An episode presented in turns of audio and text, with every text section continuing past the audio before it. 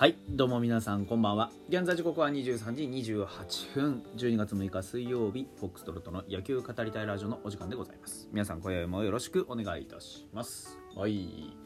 えーとまあ先にお便りをちょっと紹介しましょうね、えー、こちらよしよしさんからいただきました。お誕生日おめでとう。ありがとうございます。あの12月6日私フォックストロットの、えー、38回目の誕生日でございましたね、もうアラフォーのおっさんですからね、ほんともうダメですよ。もうダメです。もうこの世の終わりです。終わり、終わり。あー、終わり。もうね、なんぼ年取っても、やっぱりこう、野球はね、面白いですし、あのー、バカばっかりやってますし。なんかもう、仕方ないじゃないですか。こういう人間なんだよね。えー、あの皆さんもね、ぜひ呆れずにお付き合いいただければななんて思っておりますね。あのまだまだギフト募集しております ツイッターの僕のねあの、ま、こういうとここぞとばかり言うんですけどツイッターの僕のねあのプロフィール欄にはですねあのちゃんと、えー、欲しいものリストがございますのでぜひねあのギフトを送ってくれる優しい方がいたいらっしゃったら。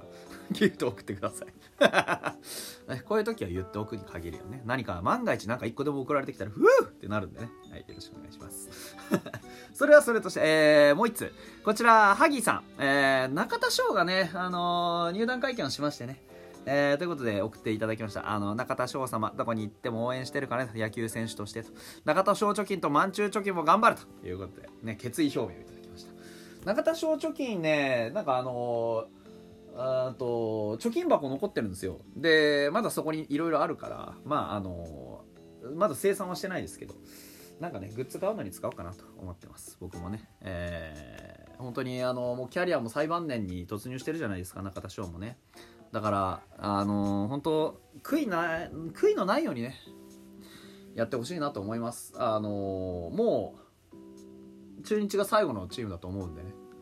うん。で本当にあの中日がね少しでもいい成績残せるように、えー、最後までね、えー、視力を尽くしていただければいいんじゃないかなというふうに思っておりますよ。うん、穏やかに終わってほしいなって、うん、いろいろ波乱に満ちたねあの うん、いろいろ話題の尽きないね野球人生だったと思うんですよ。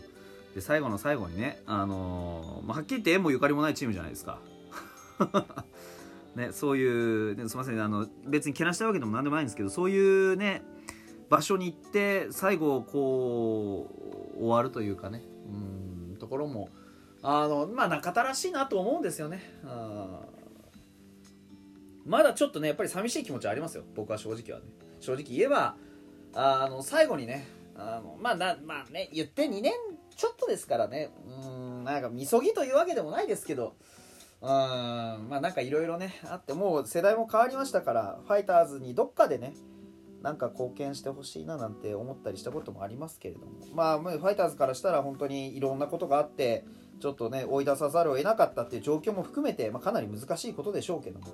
あのー、彼のね、えー、まあ、頭の中に心の中にねファイターズへの思いは多分少しぐらいはあるでしょうから。あると信じたいところもありますしね、うん、なんかいつかどっかでねまたその道がつながるといいなって思ってます。はい。まあとりあえず、あのー、今はね元気で頑張ってくれればというのが第一の思いです。はい。で、えー、今日はそれはそれとしてですね、あのー、山崎幸也さんが なんと、えー、会見を開いていただくことができました。えー、入団会見です。で、あのー、もう、なんて言うんでしょうね。本当に、彼が、このファイターズっていうチームを選んでくれた理由っていうのがいっぱいある中でね、あのー、なんかいろいろ、こう、ま、な、なんて言うんでしょうね。あのー、縁なんですよね、結局。すごい縁だったんだというのがあります。あのー、4年総額結局10億円だったんですって。だから1年2.5億。うん。まあ本当にそれだけの価値があると思って、ファイターズとしても補強を、観光しましたし、そこにね、えー、お金を注いだわけですから、あのー、まあもう注いじまったもん仕方ないんでね。それに見合った活躍、それから存在感でいてくれれば、僕はそれでいいと思ってますであの理由をね問われた山崎幸也が理由としてはすごくたくさんあるんだとおっしゃっていただきました。やっぱりさパッと見でね言えばかお金の問題であればさやはりホークスとかの方がでかく出してたわけじゃないですか。で例えば関東だとかもっと魅力のある土地はいっぱいあったわけですよ。でも山崎幸也にとっての理由っていうのはそこじゃなかったっていうのがこの後の言葉で分かったんですけど。まず僕自身すごくファイターズに縁を感じておりますと。父も在籍していた。で昨年オリックスから移籍した伏見トライさんがいる。で僕自身がすごく尊敬していた金子コーチもいる。そして北海道の地で中3の頃に脳腫瘍の手術を受けていると。そういう縁がたくさんあるんだと。北海道にファイターズと。そして北海道に縁があるんだっていうことを言ってもらったわけですよ。いやこれ本当にね何て言うんでしょう。あのー、まあだから重いですよね。ここ最近のあのプロ野球の移籍の中では本当に異例中の異例なんじゃないかなと思います。お金だとかね評価だとか自分の人生野球人生に関わるその、まあ、金銭的な価値価値をどういうふうに受け取ってくれるんですかっていうことを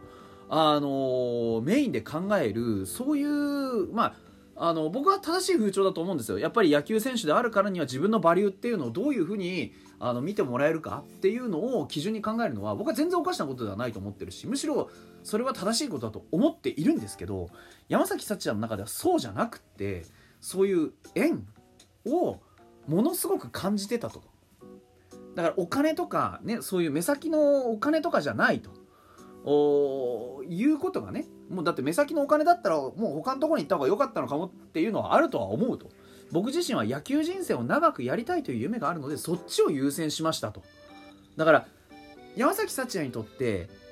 野球人生を長く過ごすんだったらこのチームだっていうふうに思ってもらえるチームになったっていうことが僕はすごく嬉しかったなと思って。実際山崎幸也が来てくれるっていうその山崎幸也の星感情以上にそういうふうに思ってくれる選手がその気持ちで入ってくれたっていうのがめちゃくちゃ嬉しいじゃないですか。僕らが好きなチームのことをそういうふうに捉えてくれる。いや本当に何て言うんでしょう。まあたとえ勝てなくてもね。ああそうかと。このね山崎幸也っていう一つのすごく素晴らしいね野球選手が僕らのこの大好きな北海道とその、北海道を本拠地にするこのファイターズっていうチームを愛してくれてきたんだなっていうことが分かっているだけでやっぱ無限に応援したくなりますよね。あ情情ですよね。うんそこがね。あの極論6スポ役に立たなくても後悔がないなって思いますね。うん、すごく。で、あの、印象に、ね、入団交渉の中で印象に残った言葉なんてありましたか？って話に関しては、吉村球団本部長とすごくたくさんお話をさせていただいた中で一番残っているのは、このファイターズというチームはこれから成長していく球団だという言葉と。その中で山崎幸也という人間も一緒にこのチームに入ってこれからどんどん成長していくんだと。この球団と一緒にピッチャーとして完成させていこうという言葉が本当に今でも残っていますと。だから山崎幸也がここに来たらもっともっと成長できるよ。いいチームにこれからするんだよ。っていうことをね。あの吉村本部長はさまあ一部のそのねあの全体が見通せてない人たちにあのすごく悪者扱いされてることがあるんですよね。ちょくちょくね。僕はあの全然そんなことはないと思ってるんですけど。なんかだからあの山崎幸也がこういう風に感じて来てくれたわけでしょ？だから僕はこの事実だけをもってして全てのそういうマイナスの言論を封じ込めることができると思ってるんですよ。うん、だこういうことですよね。本当にそのね何度もやはり入団交渉の中でねそういういろんな人の心のを捉える言葉を発することができるっていう人があのやっぱりここにいるっていうことのバリュー価値ですよね、うん、すごくなんて言うんでしょうね。あのいろんな苦労をしながらもちろんそのここまで、ね、なかなか成績が残ってないっていう面もあるじゃないですかファイターズ自身がね。でもいつでもいつもいつでも勝てるチームっていうのはソフトバンク見ても分かる通りないんですよ。我々はここに至るまでのねあのー、まあなんて言うんでしょうその道のりの中で十分にやっぱり勝つっていうことの素晴らしさと難しさを味わってきたはずなんですよ。その中で勝てない時期もあるっていうだけでね、うん、この人に全ての責任を追っかぶせて叩くような風潮僕はやっぱり好きじゃない。誰かが悪いんじゃなくてやっぱりそこはね勝負事なんでみんなが同じね目標を掲げて努力しなきゃいけないわけですよ。そういうフェーズが来たっていうそれだけの話だと思うんですよね。やっぱ僕は変わらず応援していこうかなというふうな気持ちにまたさせられましたね。はいであのーね、えー、入団会見、背番号は18ということで、えー、ね、あの、ファイターズに関わる全ての人を喜ばせられるように僕自身頑張りますという意気込みと。で、来年のエスコンの開幕戦について、えー、新庄監督は、あ山崎君と伏見君に任せたいなと思いますと。サプライズ発表ということでね。えー、来シーズンの本拠地開幕は4月2日の楽天戦、本拠地の開幕はね、ですから、まあそこで、えー、オリ元オリックスのね、バッテリーに、えー、託すと。いうことに、えー、なりますというのが、あのー、まあ、確定したというわけでございます。今から楽しみですね。本当にあの開幕のローテーションはこれでほぼほぼ決まったということになるでしょう。伊藤、加藤、伏見になるのかな？わかんないですけどね。あ伏見じゃねえや、あの山崎になるのかなというところです。まあとにかく来シーズン、うん非常に楽しみに、えー、要素が増えました。はい。それではまた明日です。